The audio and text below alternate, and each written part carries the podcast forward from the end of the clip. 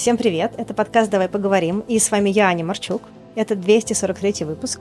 И сегодня я хочу с вами поговорить про вину и стыд, как они формируются, чем отличаются, что мы испытываем, когда мы испытываем вину, что мы испытываем, когда испытываем стыд, и как это влияет на наши отношения с людьми, с миром, что можно сделать. В конце я немножечко дам инструментов для того, чтобы можно было самостоятельно над чем-то поработать. И также в подкасте есть спонсор. Спонсор сегодняшнего выпуска — это платформа онлайн-психотерапии Zigmund Online. Расскажу вам про него позже, а сейчас давайте приступать к выпуску. Я уже делала выпуск про воспитание стыдом. Он был не очень длинный. Посмотрим, какой будет этот. И там я больше говорила про то, как формируется стыд и как мы получаем его в детско-родительских отношениях, какие ситуации могли спровоцировать стыд в нашем становлении, в нашем развитии. И если вы его не слушали, то можете послушать, я оставлю ссылку в описании. И как раз на него вы попросили, чтобы я поговорила чуть побольше про стыд, и этот выпуск как раз ответ на ваш запрос. А также спасибо всем вам, кто присылает ваши пожелания на тему выпуска, о чем вы хотели бы, чтобы я поговорила, потому что это мне дает понимание, какие темы вам интересны, и если что-то из этого интересно мне, или мне есть что сказать, или мне интересно про это побольше почитать, то я с радостью возьму ваши идеи, ваши темы в какие-то проработки, разработки и сделаю выпуск.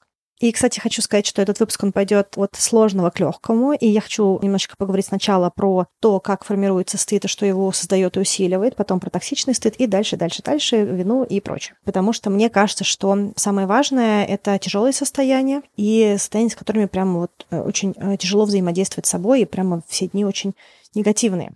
Если говорить про то, как стыд формируется, то в основном стыд рождается в очень раннем возрасте. В основном это детско-родительские отношения. Часто идет из того, что родитель старается воспитывать в ребенке какие-то моральные ценности, и за непослушание, за то, что человек, э, ребенок делает, или если он не очень послушный, родитель старается сформировать какой-то набор правил, свод каких-то правил, которые ребенок должен исполнять, и, как правило, они на него накладываются не через диалог, не через понимание, почему это важно, а через через давление, наказание и много чего еще. И Стыд — это такой очень хороший способ контроля над э, другим человеком. И часто родители неосознанно этот стыд создают, думая, что они формируют в ребенке вот этот вот правильный моральный компас и правильный моральный кодекс. Но это не всегда так, к сожалению, работает, потому что ребенок очень зависим от родителя, очень на него полагается и чувствует себя недостойным, плохим и прочее, когда понимает, что родитель его не принимает, пытается изменить и, в общем, в целом дает понимание, что еще один шаг, провал, и, в общем, сдадим тебя куда-нибудь. Некоторые родители, кстати, в шутку, им кажется, что это очень смешно, но они прям ребенку могут сказать, будешь плохо себя вести, отдадим тебя в детдом. Им кажется, что они такие ха-ха-ха, юмористы. Но ребенок слышит совсем не то, и это создает просто панический страх у ребенка. Что еще? Очень серьезные вещи привязаны к травмам, и эти травмы могут быть сформированы за счет тяжелой жизни, и не все семьи благополучные, и иногда какие-то вещи случаются неожиданно. Поэтому, если ребенок столкнулся с какой-то серьезной травмой, и он ее не смог пережить, то последствия этой травмы тоже могут вызывать стыд, особенно если ребенок решил, что эта травма связана с ним, то есть это результат его действий или его поступков каких-то, или какого-то отношения его. Это не всегда осознанная история, точнее, это почти всегда неосознанная история, в том смысле, что на самом деле параллели нет, но у ребенка она сформирована. И ребенку кажется, что вот если бы он сейчас так-то не поступил, не взял конфетку со стола, то тогда бы, допустим, родитель не умер. Взрослым другим понятно, что здесь связи нет, но они с ребенком не поговорили о чем-то. И э, ребенок решил, что это его какая-то проблема. Или родители развелись, и второй родитель ушел. И вот ребенку показал, что если бы он там не знаю, папе сказал пока, то папа бы не ушел навсегда, а вернулся. Ну, э, я сейчас привожу какие-то такие очень крайние примеры, но фактически мы не знаем, как в голове ребенка проживается какая-то ситуация. Если нам кажется, что мы вроде как с ней как-то совладали, и мы все делаем правильно, то ребенку окей. Но на самом деле именно отсутствие диалога часто формирует в ребенке вот эту вот непережимаемую потерю, потому что он ее наложил на себя и сделал себя плохим и виновным за какую-то ситуацию. И, в принципе, э, какие-то очень болезненные потери, уходы, чувство нелюбви родителей, когда родитель тебя отталкивает, отвергает, воспитывает тебя молчанием, когда здесь такой вот cold shoulder, да, когда ребенок провинился, а родитель с ним потом несколько дней не разговаривает. ребенок готов просто все что угодно сделать, чтобы родитель с ним снова заговорил. Да, и чувство стыда, с которым ребенок переживает эти секунды, минуты и прочее, просто невыносимо для многих детей. Еще одна вещь, и она часто бывает неосознанно, это отношения с братьями и сестрами. Часто старшим детям нахлобучивают младших, и в каком-то объеме это нормально, и даже хорошо, что ребенок учится немножечко нести ответственность за кого-то другого, но вот часто такое бывает, что дети не сильно по возрасту отличаются, но при этом ребенку прилетает так, как будто бы он взрослый и понимает, что он делает. И если, допустим, ему вручили младшего брата или сестру, и что-то там маленький упал или что-то там ударился чем-то, то на старшего ребенка начинается ор, или там каким-то образом его обвиняют в случившемся, пытаются воспитать, сказать, что ж ты не видел, что ж ты не понимал, во что ты играешь, вы разные по возрасту. То есть на ребенка не только нахлобучили роль няньки для младшего ребенка, но еще при этом ему влетело за то, что он как-то неправильно этого ребенка, своего младшего брата или сестру, воспитывал или следил за ним и прочее. А это вещи, которые не по силам этому маленькому человеку. И поэтому ребенок чувствует, что он просто супер ужасный, сильно разочаровал родителя, очень плохой, и у него был шанс что-то изменить, а он им не воспользовался. Это не проходит вот такие логические какие-то стадии, то есть это просто на уровне ощущения. Ребенок чувствует, что он просто ужасный. Вот эти все штучки, они потихонечку формируют в человеке вот это чувство вины, чувство собственной нехорошести, чувство того, что он причина многих бед. И на самом деле это такая странная история с чувством вины, потому что, с одной стороны, человек себя чувствует ужасно, просто ужасно, но при этом он настолько зацикливает события вокруг себя на своей персоне, что это немножечко даже граничит с каким-то таким вот «я центр вселенной». Да? То есть это люди, которые испытывают стыд, они никогда себе это не говорят, да, то есть не то, чтобы человек такой чувствует себя плохо-плохо, такой говорит, это потому что я центр вселенной, да? то есть так это не работает. Но фишка в том, что у ребенка формируется такой, я даже не знаю, наверное, комплекс Бога, что ли, да, то есть такое ощущение, что он в состоянии решить все ситуации. И э, если что-то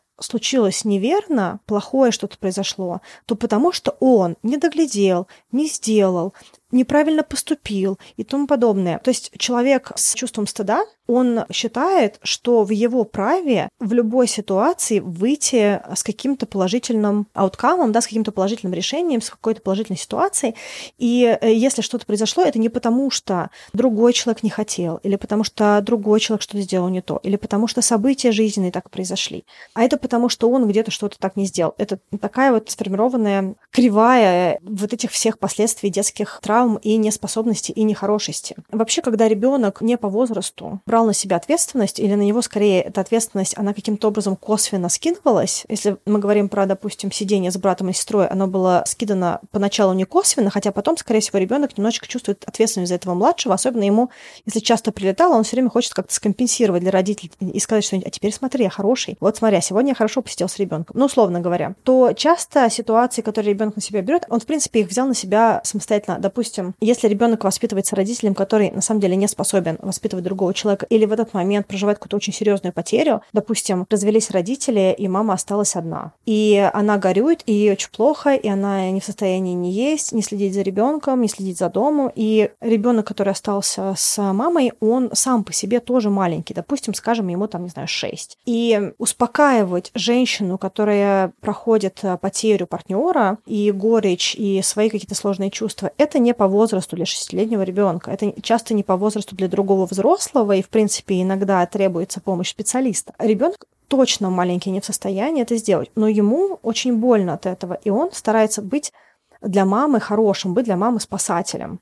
И вообще, если мы говорим про чувство стыда, то там очень много вот этой вот модели со спасателем связано, я скажу чуть позже. И получается, что ребенок не по возрасту часто берет на себя какие-то обязательства, с ними полноценно не справляется и чувствует себя за это очень-очень плохим. И так формируется часто стыд, даже если фактически родители не были контролирующими, жесткими, требовательными и прочее. То есть этот стыд сформировался под воздействием, условно говоря, органической динамики, допустим, семейной. А дальше уже просто какие-то ситуации ситуации повторяются, и часто эти дети могут ощущать себя очень плохо в школе, кого-то из них могут булить, именно на них направляется какая-то агрессия, они принимают вот эту какую-то жертвенную модель, либо если они чуть-чуть постарше уже, и они постараются быть в таком большой роли. Вот э, есть модель реакции «бей, беги, замри», и вот эта история, когда человек все-таки выбирает, что вот он не хочет, чтобы его булили, он становится таким вот борцом за себя, таким вот бей, да, в режиме э, реакции, тогда дальше у него могут формироваться какие-то другие модели, к примеру, там очень сильно развиваться спасательство и прочее. Но так или иначе, человек очень сильно плохо себя чувствует, и на протяжении всего дальнейшего становления человек начинает формироваться немножечко две реальности.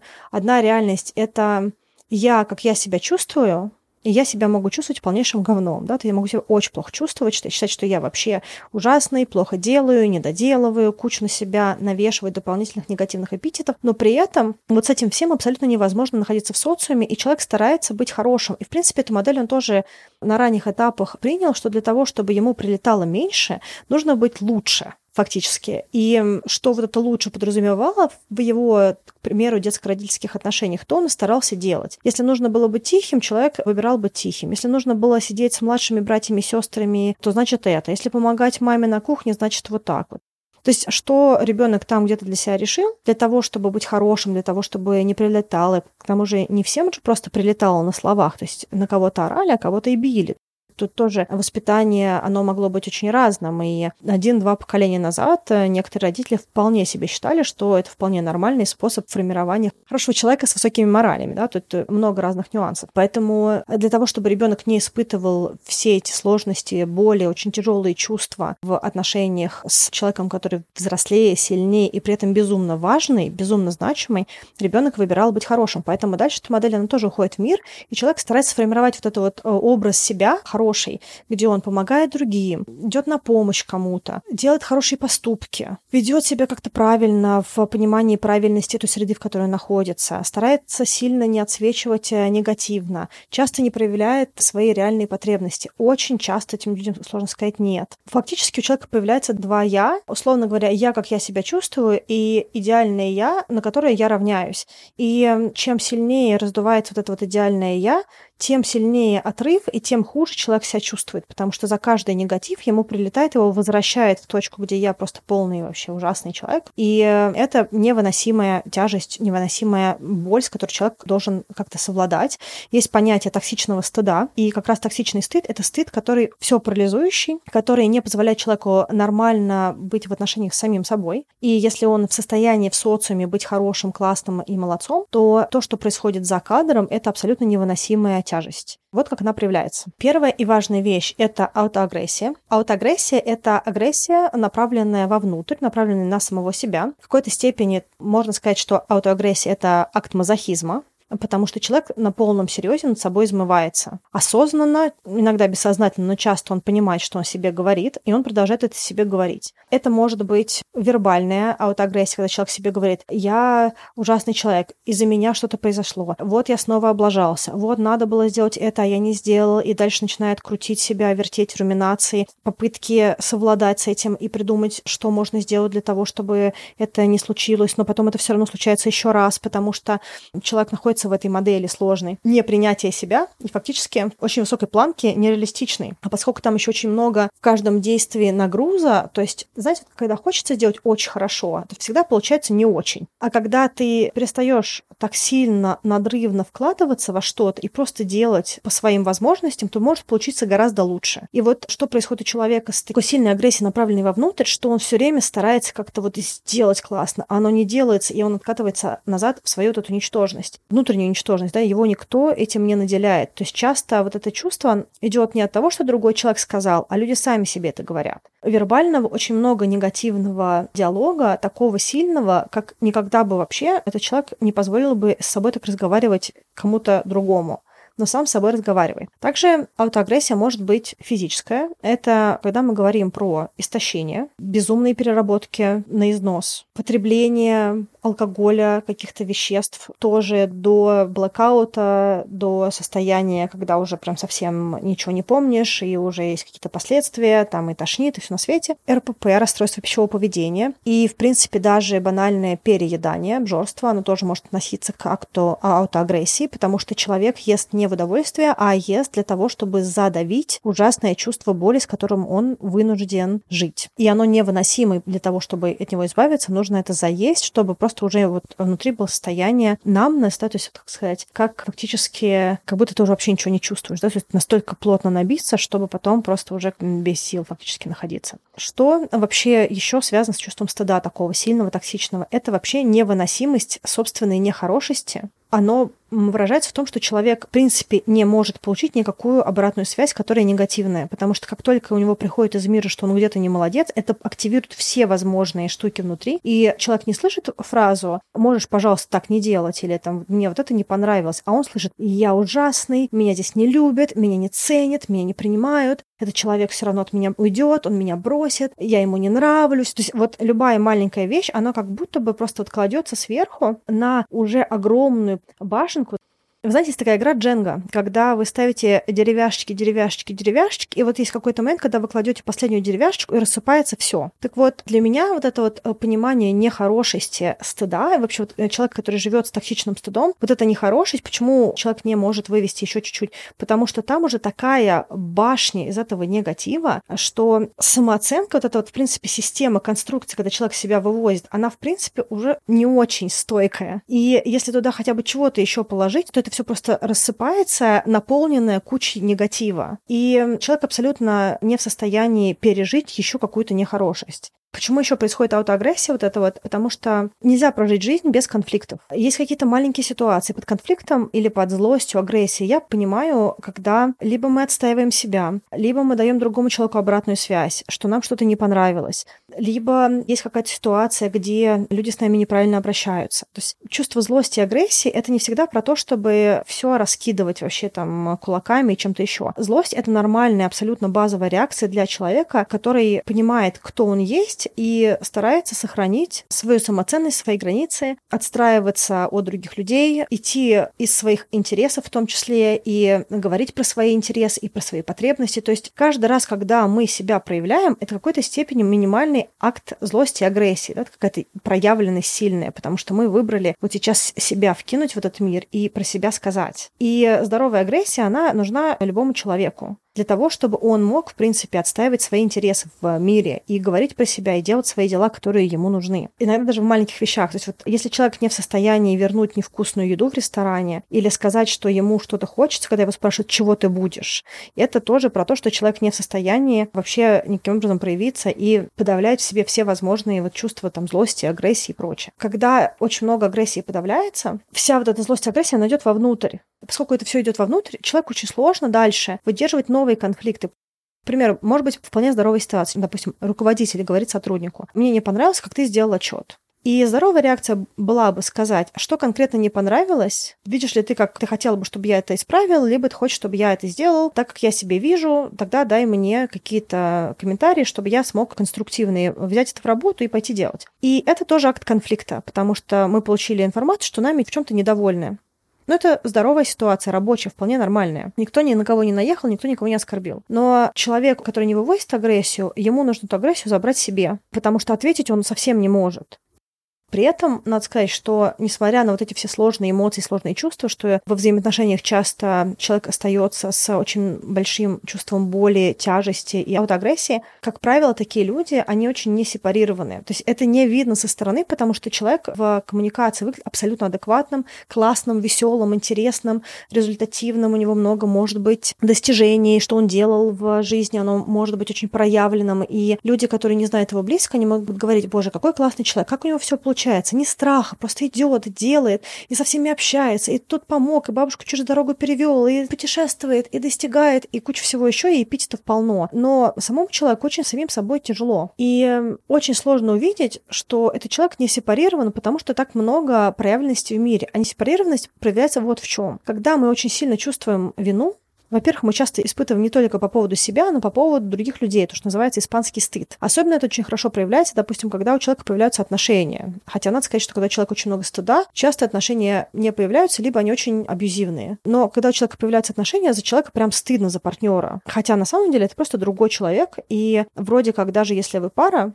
этот человек не представляет тебя в отношениях с другими людьми. Но при этом, когда есть определенная несепарированность, то другой человек испытывает стыд за все что угодно. За себя, за другого человека, за просто какого-то человека. Я помню, что мне какая-то коллега говорила когда такая дурацкая фраза, что когда мы толпой стоим, и кто-то пукнул, я чувствую себя виноватой. Да? Вот это вот такая история, что вроде как ты тут вообще ни при чем, но почему-то ты берешь это на себя. А это происходит из того, что нет сепарации и есть слияние. Люди с очень большим чувством стыда часто это люди, которые зависят от других людей людей. Люди становятся значимыми, их не хочется потерять, они становятся очень важными. Очень важна обратная связь, от них хочется получать хорошие слова. Эти хорошие слова очень сложно принять, потому что человек настолько переполнен своим стыдом, что он не готов видеть, что другие люди к нему относятся хорошо. Но при этом очень-очень сильно тяжело, потому что если я не с другим человеком. И, кстати говоря, часто такие люди, они настолько боятся потерять других людей, что часто выстраивают зависимые отношения, и даже зависимые отношения, то есть им, этим людям кажется, что они очень независимые, они очень самостоятельные, им никто не нужен, но на самом деле они выстраивают отношения, где другой человек будет от них зависеть. То есть, допустим, это люди, которые часто бывают в роли спасателя, и к ним обращаются за помощью, за советом, за всеми возможными ситуациями. Это руководители, которые пытаются защитить всех своих сотрудников и за свою команду, и фактически у них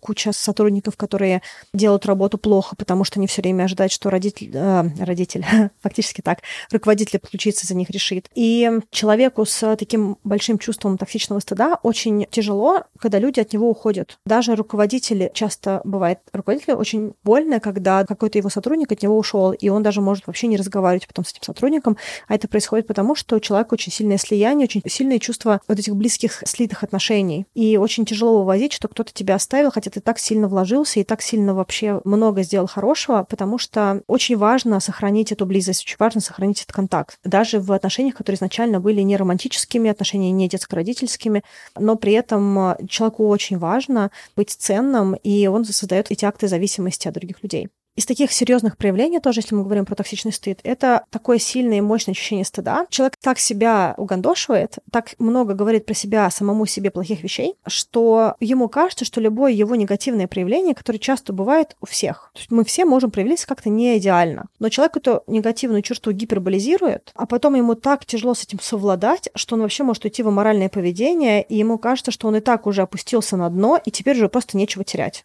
Хотя на самом деле какая-то маленькая ситуация, там, допустим, представим, что все были на вечеринке, и кто-то перепил прям очень сильно, обливал половину, к примеру, танцпола, или, допустим, если у кого-то дома, там ковер, что-то еще. И вот ситуация не супер, все как-то это увидели, все подумали, блин, чувак перепил прям пипец. Кто-то пошутил над этим, кто-то там, может быть, как-то негативно к этому отнесся и посмотрел, сказал, о, ну ничего себе, когда надо там hold your liquor, да, то есть учись знать свою меру. Кто-то вообще там, типа, просто такой, ой, давайте откроем окно.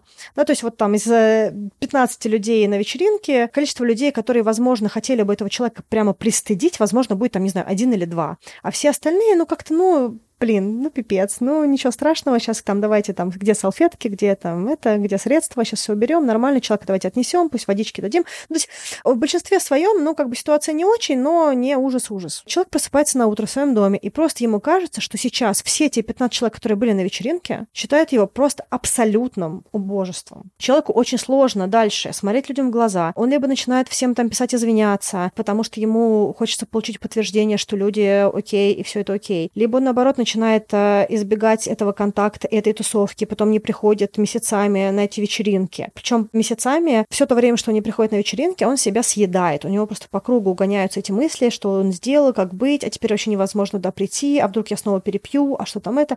Либо начинается протестное поведение, а что там был за алкоголь, наверное, купили какое-то говно, и я вообще молодец, и всегда нормально держу свою там норму, а тут как-то все было, шло плохо, вы меня там отравили. То есть начинается начинается какая-то вот эта защитная реакция, опять-таки с позиции бей, да, ну как бы главное ударить первым из серии, да, чтобы не чувствовать себя так плохо.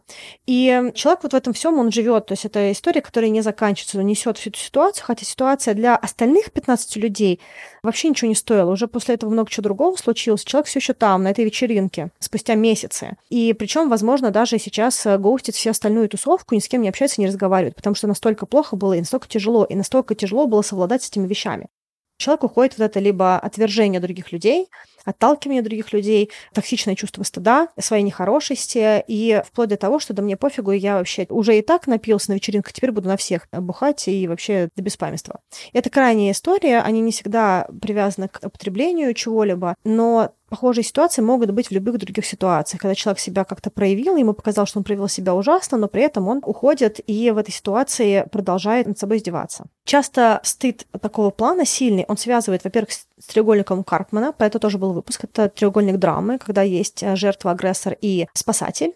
И, как правило, если человек попадает в эту модель, то он все роли отыгрывает. Есть какая-то доминантная роль, допустим, спасателя, но при этом этот человек может также быть в каких-то ситуациях агрессором, а сам считать, что он молодец и хороший, а на самом деле он ни разу не молодец, и он избегает контакта, он издевается над людьми, молчанием наказывает или что-то еще. А ему кажется, ну ничего, я вот просто типа отдалился. На самом деле врет себе и э, издевается над другими. Так или иначе, он может быть агрессором, он может быть жертвой, и он часто и есть жертва, причем он часто жертва еще и внутри себя. Он сам себя наказывает, сам страдает. И вторая вещь, которая тоже связывает такой токсичный стыд, это нарциссизм, потому что это свойственно для нарциссической личности, нездорового нарциссизма, создавать фасад, где он молодец, молодец, молодец, при этом собственные чувства очень плохие. Да, и получается, что другому человеку кажется, что это человек смелый, сильный, может вывозить конфликты, может идти в какие-то сложные ситуации, может быть очень хорошим другом, поддерживающим партнером, а на самом деле, когда ты приближаешься к этому человеку очень близко, то выливается вот эта вся нехорошесть, и человек начинает себя вести очень плохо.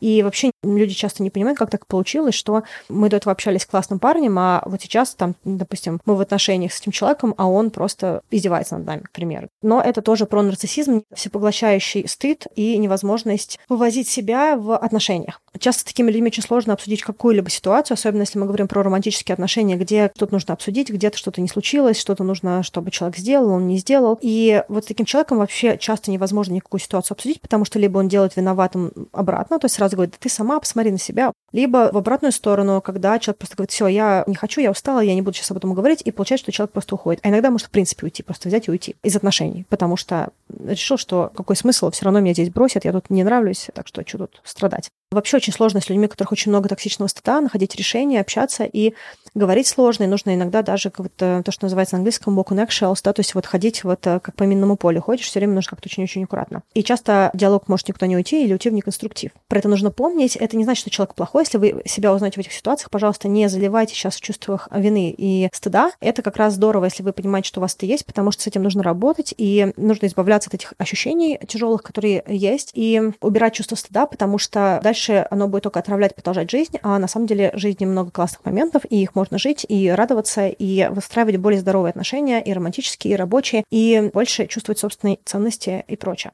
Чего делать? Первое, что важно, это терапия. Я периодически говорю о важности терапии в подкасте, но в вопросе стыда это прям критически важно, потому что есть вот это всепоглощающее чувство нехорошести, и очень сложно проработать его самостоятельно. И мне кажется, что люди, которые постоянно испытывают этот стыд в взрослом возрасте, они даже не представляют, как эта внутренняя работа может кардинально улучшить их жизнь. Надо сказать, что это не быстрая работа, но она очень нужна. Тут я расскажу вам пару слов про спонсора, про платформу психотерапии Зигмунд Онлайн. Возможно, именно там вы найдете себе своего терапевта. Они, кстати, поделились статистикой, и на платформе больше тысячи психологов, и 90% клиентов нашли своего психолога с первого раза, так что шансы высокие. Это, конечно, не панацея найти своего специалиста с первого раза, потому что важно найти своего терапевта, с которым проще работать, проще настроить и построить доверительные отношения, потому что наш терапевт, он повторяет модель отношений, которые мы, в принципе, выстраиваем в жизни, и в терапии фактически можно научиться менять этот формат взаимодействия, получать поддержку, принятие, которых, может быть, не хватало в раннем детстве или, в принципе, в отношениях с другими людьми, и уже другим способом выстраивать новые сценарии общения. Так что не переживайте, если вдруг сразу не подойдет вам терапевт, посмотрите, кто есть еще, и на платформе из тысяч человек точно можно кого-то выбрать.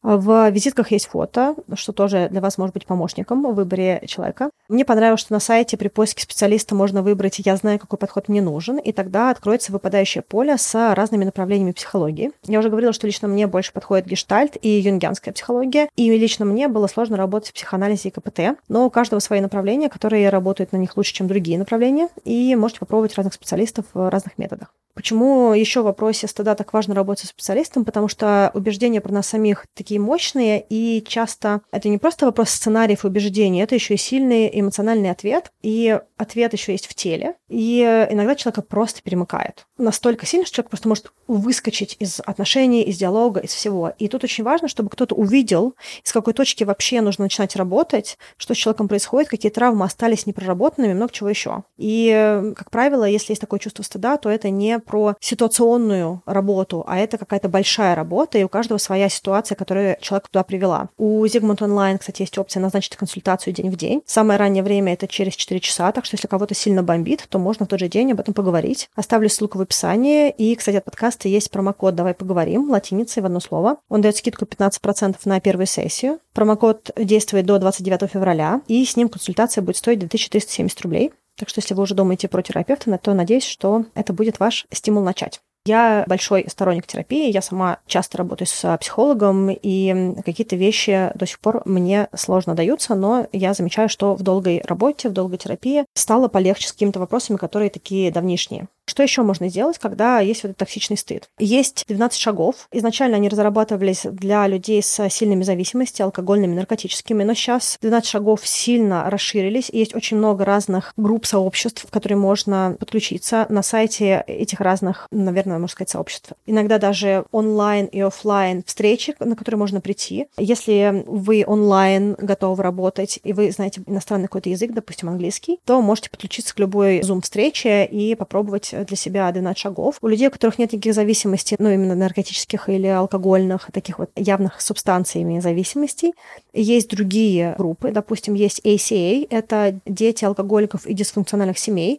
И это, как правило, работа с поколенческими травмами. То, что человек может сделать, он может пойти и поговорить с другими людьми о чем-то. И, как правило, почти все люди с постсоветского пространства могут спокойно подойти под категорию, потому что очень много было семей в сложные периоды, 90-е были сложные, поэтому, скорее всего, какие-то травмы со стадом, они у человека есть. И вот мне кажется, что из-за таких вот э, групп, которые есть среди 12 шагов, наверное, вот ACA самая может быть рабочая для людей. Вторая — это кода, это Codependent Anonymous. Это группа, когда есть созависимость, когда человек осознает, что у него есть созависимость, и это группа, где можно работать с созависимостями. И много других есть с ожирением, с какими-то другими вещами, с хордеры, если человек держится за вещи. То есть очень много-много-много разных вот этих вот организаций в рамках 12 шагов. 12 шагов, если вы не знаете, что это такое, то это формат групповой скажем так, терапии или проработки, которая базируется на определенных книгах, которые написаны в 12 шагах. Изначально они были привязаны к Богу, сейчас они не связаны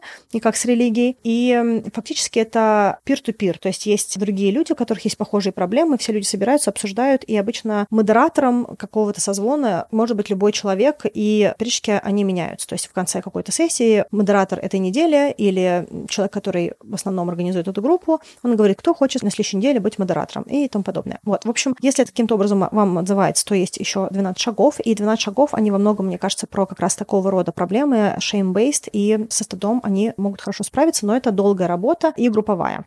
Еще один способ – это, в принципе, групповая терапия, потому что в группах как раз собираются часто люди, которые могут отразить те проблемы, которые есть, либо те люди, которые в обратной находятся ситуации, и это позволяет часто наглядно посмотреть на ситуацию. Плюс, когда есть групповая терапия, человек, которому сложно открываться незнакомым людям, он учится это делать, и он учится говорить про себя честно. А это очень большая сложная работа для человека, и если он себя туда вообще а, пускает, позволяет себе это делать, то это нереальная, нереально мощная трансформация. В общем, психолог психолог, 12 шагов и групповая терапия – это маст, когда мы говорим про токсичный стыд. Если мы говорим про чувство стыда менее сильные, социальные, но тем не менее они мешают, то что можно здесь сказать, что есть у человека со стыдом? Первое – это сильная зависимость от похвалы, причем не всегда эту похвалу даже можно принять. Человеку ну, как бы хочет, чтобы его похвалили. Когда он ее получает, он начинает как-то, да ладно, да я ничего не сделал, да вообще не важно, ой, не говори мне, ой, не надо меня благодарить, ой, это просто вот само получилось. То есть человек очень сложно сложно own it, да, очень сложно присвоить себе то, что он что-то сделал хорошее, и другой человек это заметил. И еще одна — это перфекционизм. Перфекционизм, кстати, много мы его обсуждали, когда говорили про книги Брене Браун, и я большой вообще фанат в плане работы со стыдом, виной и вообще на тему перфекционизма Брене Браун. Почитайте ее книги или выступления, даже посмотрите просто на YouTube.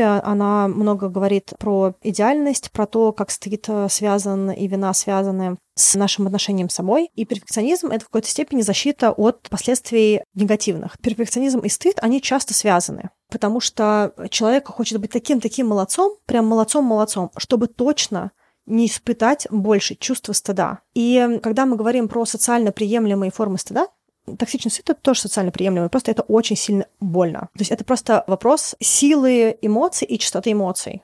И часто людям с токсичным судом им просто сложнее из этого выйти какими-то такими самостоятельными практиками, потому что просто это всеобъемлющая история. Но так или иначе, человеку, который испытывает вот это чувство стыда, часто у него еще такая штука, что ему нужно все время быть молодцом. Это люди, которые стараются везде подготовиться, прийти так, чтобы в любую ситуацию, там, не знаю, он пообещал, что что-то расскажет. Он может быть говорить, а что ты хочешь узнать, чтобы я подготовился, почитал про это.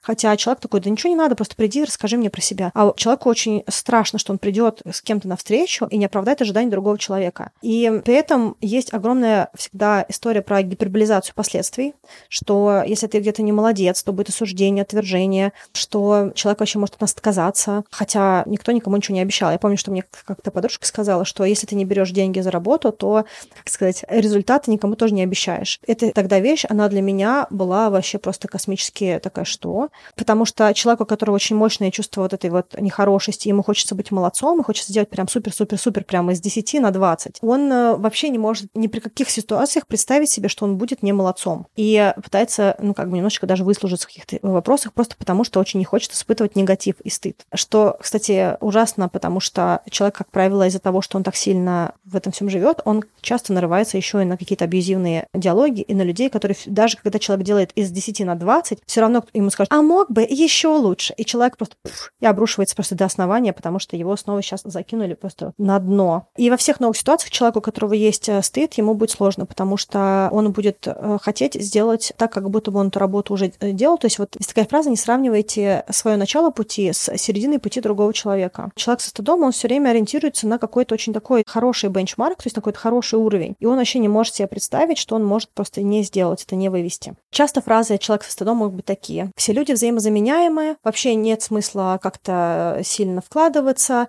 что там вообще люди создают такую драму из отношений, а это все потому, что человеку очень тяжело на самом деле принять потерю другого человека, и он пытается уменьшить значимость человека для того, чтобы так больно не было, когда человек уходит. На самом деле это очень грустно, потому что человеку тяжело. И еще из таких вещей это может быть вранье, потому что честно быть небезопасно, и человек все время пытается считать с лица, угадать, что правильно ответить. Очень сложно говорить правду, потому что правда — это позиция, и за правду нужно отвечать. А если соврать, чтобы не прилетело, то тогда за правду отвечать не придется. И тогда конфликт вывозить не придется. Модель не очень классная, и часто она backfires, да, то есть она потом все равно прилетает, прилетает позже и прилетает сильно, потому что никому не нравится, когда ты осознаешь, что друг человек тебе врал, врал, врал. Вот. Но человек с стыдом это очень сложно принять. Очень долго я про это говорю, поэтому я сейчас переключусь на такую мысль есть какая-то иллюзия, что есть хорошее в стыде. И косвенно есть определенные выгоды от стыда в плане того, что если нас очень сильно пристыдили, то мы можем пойти сделать что-то, что мы долго себе не могли заставить сделать. Или иногда, допустим, вот мне тоже девочка сказала, что когда ее молодой человек сказал ей, что она потолстела и стала страшная, она с парнем-то разошлась, но зато похудела потом, потому что это было для нее толчком для изменений. Но это такие очень сложные отношения с собой и не всегда здоровые. Это очень тонкий лед, потому что, во-первых, невозможно все время на таком а, токсе достигать, а во-вторых, потому что если у человека такие сложные отношения с собой, то можно просто прийти к тому, что ты достиг этого уровня, достиг второго уровня, достиг 50 уровня, ты уже вообще просто лучший человек на планете, а ты все равно себя чувствуешь так же погано, как чувствовал себя на уровне один. Тема со стыдом, она как раз вот про это, что если не работать со стыдом и не избавляться от него, то никакие достижения не смогут перекрыть это ужасающее чувство, которое есть внутри. Я считаю, что стыд — это саморазрушающее поведение, и ничего хорошего в нем нет. Да, понятно, что моральный кодекс и стыд, они связаны, и что здорово, когда у человека есть вообще стыд, потому что он корректирует моральные действия человека. Но людей с вот этим вот рациональным стыдом, которые прямо могут осознать, что вот это сейчас было вот так вот, потому что я неправильно поступил, очень, очень мало. И во взрослой жизни они очень редко проявляются. Фактически, если у человека сформировался моральный кодекс, который его устраивает, то есть э, тот кодекс, который не только пришел из детско-родительских отношений, но который человек себе взял потом в будущем, то человек по нему просто живет. То есть, если вашему моральному кодексу не соответствует плевать людям в лицо, то вы не будете плевать им в лицо, а потом чувствовать свой стыд. Вы просто не будете плевать им в лицо.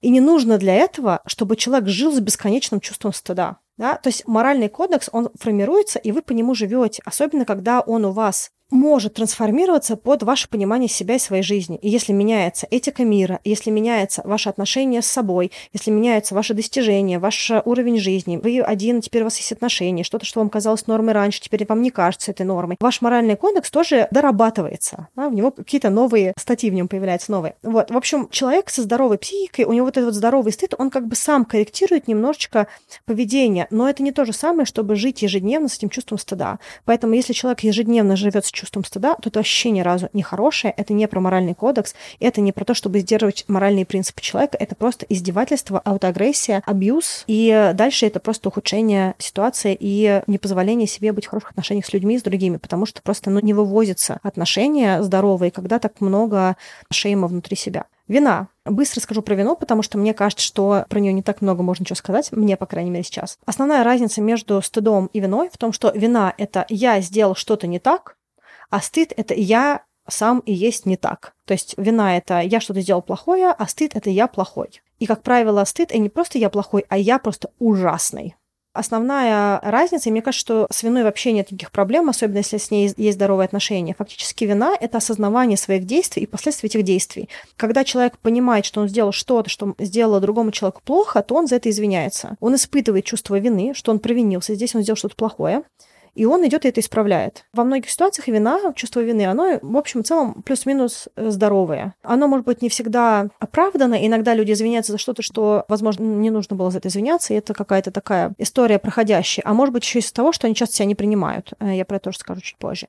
Но глобально вина — это более слабый формат стыда, и во многом она привязана к ситуации, а не к личности. Тогда как стыд — это ощущение нехорошести себя, а вина это просто я поступил плохо, я совершил нехороший поступок. И дальше я могу этот поступок исправить, или я могу, если мне это сложно просто исправить сиюминутно, то я смогу поставить это в приоритет и постепенно менять свое поведение для того, чтобы я трансформировался. Потому что эти вещи могут обижать людей, и, в принципе, я не хочу это делать. Я понял, что это нехороший поступок, и такие вещи обижают других людей. В общем, это хорошее, здоровое чувство, которое имеет право на существование, в моем понимании. Потому что когда начинает залипание, это уже не про вину, это про стыд. И э, вина она, если есть здоровые отношения с собой, если, если есть честность с собой и осознанность, умение различать реальные поступки от какого-то образа сверхчеловека, который никогда не ошибается, то вина вполне может быть себе оправдана и здоровая, и классно помогает человеку выстраивать хорошие доверительные отношения, быть честным, открытым, извиняться за какие-то вещи и делать хорошие дела. Вот мне так кажется. Теперь немножечко про самостоятельную работу, которую человек может делать. Я сразу скажу, что мне кажется, что если у человека очень сильный, очень мощный стыд, то самостоятельную работу нужно делать очень осторожно, и если человек чувствует чувствует, что он начинает чувствовать себя только хуже, то, возможно, нужно остановиться, делать самостоятельную работу и все-таки поработать с терапевтом, потому что если уже и так тяжело жить, то не надо ухудшать себя и загонять себя просто в какую-то невообразимую нору, из которой потом может быть еще сложнее выбраться. Поэтому самостоятельная работа для тех людей, которые чувствуют, что они могут ее вывести. Она не сложная, но, возможно, она будет привязана к каким-то штукам, которые все равно тяжело будет увидеть или принять. Первое, что можно делать со стыдом, это вообще понять, за что этот стыд мы испытываем. То есть фактически взять бумажку или открыть какой-нибудь текстовый редактор на компьютере и просто писать какие-то ситуации. Я почувствовал стыд, когда я его почувствовал. Ага, вот здесь я почувствовал стыд, к примеру, когда я опоздал э, к другу на встречу встречу. Друг был недоволен, и я почувствовал себя плохо, потому что вот я снова опаздываю, к примеру.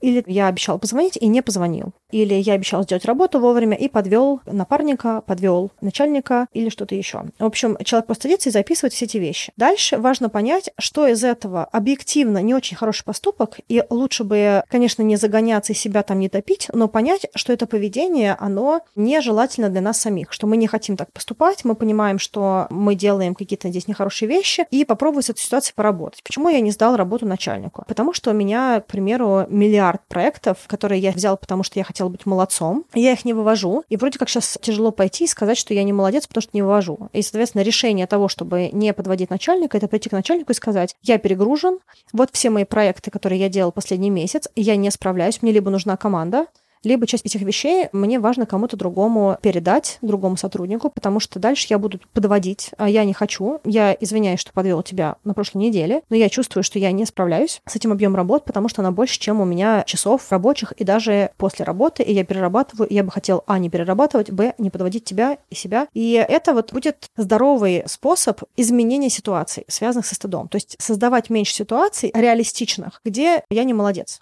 Вторая — это увидеть, где здесь есть либо стыд неоправданный, или есть неоправданный уровень этого стыда. К примеру, я всегда опаздываю. Я это говорю. Я это говорю не потому, что мне так нравится говорить, что я опаздываю, и я собой супер горжусь, а потому что это часть меня, и я знаю, что я не опаздываю только тогда, когда я просто над собой издеваюсь. То есть я прям выпрыгиваю из штанов, чтобы не опоздать. И часто я могу не опоздать только тогда, когда я собиралась приехать к другому времени. Мне это сложно, я про себя это знаю, и я себя окружаю теми людьми, которым это ок. Я говорю про то, что я опаздываю людям в своем близком окружении, чтобы они знали, что мне сложно планировать на долгие годы вперед, но я супер спонтанно, если я сейчас свободна и вы хотите попить кофе, то можем попить кофе. Я могу опоздать, поэтому если вам некомфортно ждать меня в кафе, то можем тогда встретиться, к примеру, я могу за вами заехать. Ну, то есть я создаю себе ситуации жизненные, при которых мне не нужно за это просто бить челом И если люди хотят мне говорить, что там это вообще, как это можно опоздать, это неуважение, я понимаю, что у нас с ними не совпадают э, графики и жизнь, и формат, и отношение к опозданиям. Я к опозданиям отношусь спокойнее, я знаю, что я чаще опоздаю, чем нет. Вот. Поэтому для меня это тоже такой вот важный момент осознанности, когда я понимаю, что я не хочу испытывать какой-то просто всепоглощающий стыд за то, что я такая, какая я есть. Вы либо меня принимаете, потому что я себя в этом приняла, либо вы меня не принимаете. Если вы меня не принимаете, то тогда у нас не коннект. Надо сказать, что на протяжении последних лет, многих, у меня нет проблем с этим почти никогда. И э, мои друзья меня принимают, и у меня очень много жизненных достижений. И когда я слышу очередной раз, что кто-то говорит, люди, которые опаздывают, у них жизнь не сложится, друзей не будет, на работе их будут увольнять, и все у них пойдет в ужасное какое-то место, образование не закончит. Я читаю это про это, думаю, у меня две магистратуры, куча переездов, куча достижений, проектов, э, друзей и прочее. То есть я знаю свои плюсы и минусы. И я знаю, что люди со мной общаются не потому, что я пунктуальна. У меня гораздо больше ценностей, которые я могу дать другому человеку. И человек может выбрать, я ему достаточно цена сверх этой пунктуальности или недостаточно цена. В том смысле, что если для кого-то очень важно, чтобы люди всегда были вовремя, просто как солдатики, то, наверное, им будет сложно со мной. Если люди такие, да, приезжай, не проблема, я тоже с компьютером пришла, пока поработаю, придешь, там, сядем, поболтаем, кофе попьем. Условно говоря, да. Почему я так про это долго говорю? Потому что, скорее всего, в каждом из вас, тех людей, которые слушают про стыд и понимают, что это просто вам супер откликается, и вы это испытываете каждый день и много раз на дню, и живете в этих бесконечных руминациях, у вас есть какие-то качества личности, которые по какому-то календарю или словарю перфекциониста плохие. Но они ваши. Вы такой человек. Можете вы это заменить? Меняете. Не можете это изменить? Нужно это принять. Нужно принять себя, какой вы есть. Основная проблема вот этого ужасного токсичного стыда, что человек не принимает себя таким, какой он есть, и он пытается создать идеальную версию себя, которая ему не соответствует и поэтому над собой так измывается. Если вы примете себя, вы не будете жить в каком-то идеальном, нереалистичном образе того, кто вы есть, то вам будет гораздо проще взаимодействовать с миром и гораздо проще про себя говорить. Важно принять себя целиком. Это супер говняная фраза и очень непонятная для большинства людей. Но если ее можно разложить по пальчикам, таким вот по каким-то элементам, фактически принятие себя целиком значит, что вы не прячете от самого себя те качества личности, которые у вас есть. Если у вас есть иногда неконтролируемая агрессия, и вы кричите на других людей, то не нужно говорить, что я милый, классный, пушистый и добрый. Вы можете быть милым, классным, пушистым, добрым, а еще орать. Если вы хороший сотрудник, честный, надежный, порядочный, но вы опаздываете, то вы честный, надежный сотрудник, и еще вы опаздываете. Это не либо-либо, это это и плюс это. И вот то, что может сильно позволить человеку избавиться от этого стыда, это потихоньку присваивать себе свою личность кто вы есть, какие элементы у вас есть. И, возможно, если вам это сложно в голове собрать, потому что это очень много информации, особенно если вы на протяжении 20, 30, 40, 50, там, 60 лет из себя это прятали, то начните это записывать просто вот в текстовом редакторе на компьютере, кто я вообще, какие у меня есть особенности, качества, кто я как личность. Я вот это, а еще я вот это. И чем честнее вы будете с собой, тем проще вам будет себя потихонечку принимать. И когда вам человек будет говорить, к примеру, вот, допустим, мне кто-нибудь скажет, Ань, ты опаздываешь. Я скажу, да, я опаздываю. Ну, потому что я не буду говорить, да нет, это просто маршрутка не приехала вовремя. А еще там птичка пролетела, долгие были светофоры, и везде были красные, красные, красные, просто какая-то ужасная погода, и снег сильный. И не буду другому человеку навешивать все эти штуки. Я буду говорить, да, слушай, я опаздываю, сорян. Я как бы из десяти раз я один приду вовремя. И только потому, что до этого я собирался пойти в магазин, но уже понимал, что не успею. Да, к примеру. Поэтому большой формат самоработы со стыдом — это понимание себя, понимание, на что вы реагируете, какие у вас триггеры со стыдом, то есть где вас стыдят другие или где вы стыдите себя сами, в каких категориях. И, скорее всего, там кроются какие-то свойства личности, которые вы себе не позволяете увидеть. Поэтому сядьте и, и увидьте, наконец, а дальше нужно учиться это себе присваивать, и с какими-то вещами придется работать. Ну, то есть э, не все вещи, они будут такие, что вы просто можете их присвоить. Какие-то вещи вам для вашей же ценности и для ценности вселенской, соседа Васи, кого-то еще, кого вы видели два раза в жизни, и вам человек вернул это, потому что его бомбило самого. А лично для вас важно, если вы понимаете, что вам важно с этой вещью работать, если вы понимаете, что вы срываетесь на других людей, то вам нужно учиться прорабатывать эту агрессию как-то иначе. К примеру, или там, не знаю, вы переедаете, и вы понимаете, что это саморазрушающее поведение, что когда кто-то вам что-то плохое сказал, вы пошли и съели два торта сразу. Но я утрирую, но важно понимать, что с вами происходит. Посмотреть в глаза себе самому. Окей, следующая вещь. Это проживание эмоций и умение вообще осознавать, какие чувства мы испытываем. Это туда же относится называть эмоции. Сейчас мне грустно, потому что никто из моих друзей не может со мной сейчас встретиться, а мне хочется социального контакта. Сейчас я злюсь, потому что мне предложили работу, а потом сказали, что не нужно выходить на смену, условно говоря, да? Или сейчас я чувствую стыд, потому что я подвел другого человека, или я испытываю вину, потому что я накричал на, не знаю, продавщицу в магазине. Есть словарь чувств, и вы просто можете любой найти в интернете, любую картинку, и просто посмотреть, какие чувства вообще бывают и про что они. Иногда прям есть очень классные такие декодеры, то есть, к примеру, что это чувство плюс это равно вот это чувство, потому что есть базовые чувства, и некоторые чувства, они в соединении могут давать какое-то другое чувство. Что еще? Важно учиться выражать агрессию, учиться выражать злость и, в принципе, позволять себе эту злость. Потому что злость — это не про то, чтобы кулаком пробить стену. Злость — это в том числе про то, чтобы сказать «спасибо за твое предложение, но я не хочу». Это тоже проявление агрессии. И некоторые люди, которые очень остро чувствуют агрессию, они вам могут даже про это сказать ты меня не ценишь и не любишь, потому что ты отказываешься со мной встречаться на кофе. Умение говорить «нет», умение говорить, что мне нравится, что мне не нравится, оно важно. И иногда на старте вас будет просто перекидывать. То есть это вот недолет-перелет. Иногда получится сказать, иногда не получится сказать, иногда получится так сказать, что все просто с ума сойдут от того, какой вы были агрессивный и злой человек сегодня. Но да, ну как-то вот постепенно выработается какая-то комфортная для вас норма, ваша личная. Но важно эту злость выражать, потому что неумение выражать злость во мне — это вечная злость noter. И когда вы начнете выражать эту злость, у вас немножечко тоже окружение почистится, потому что сейчас, скорее всего, человек со стыдом — это очень удобный человек. Человек, которого можно все что угодно нахлобучить и чувством стыда вообще задавить, и он будет такой хлоп-хлоп, на все соглашаться, терпеть, страдать, жрать себя, жрать два торта, но при этом делать. И вот пока злость не будет выражена вовне, она всегда будет направлена вовнутрь. Хотите вы постоянно направить ее вовнутрь? Хотите ли вы быть жертвой вот этой вот вселенской, которая забирает все тяжести мира на себя? Не знаю. Мне кажется, что важно с этим работать. Это очень непросто, потому что сложно, в принципе, скорее всего, про себя говорить, именно вот о своих потребностях говорить, я бы так сказала. Потому что этот человек все время такой молодец, как будто ему даже ничего не нужно. Конечно, конечно, я вам и помогу, и это сделаю, и то сделаю, кому еще помочь, поднимите руки. А мне это ничего не нужно, я тут просто так. Вот, вот на самом деле нужно, на самом деле нужна близость, на самом деле нужна любовь, на самом деле нужна поддержка, на самом деле нужно чувство важности, на самом деле важно, чтобы человека замечали, важна близость, но все это очень сложно, и говорить про это очень сложно.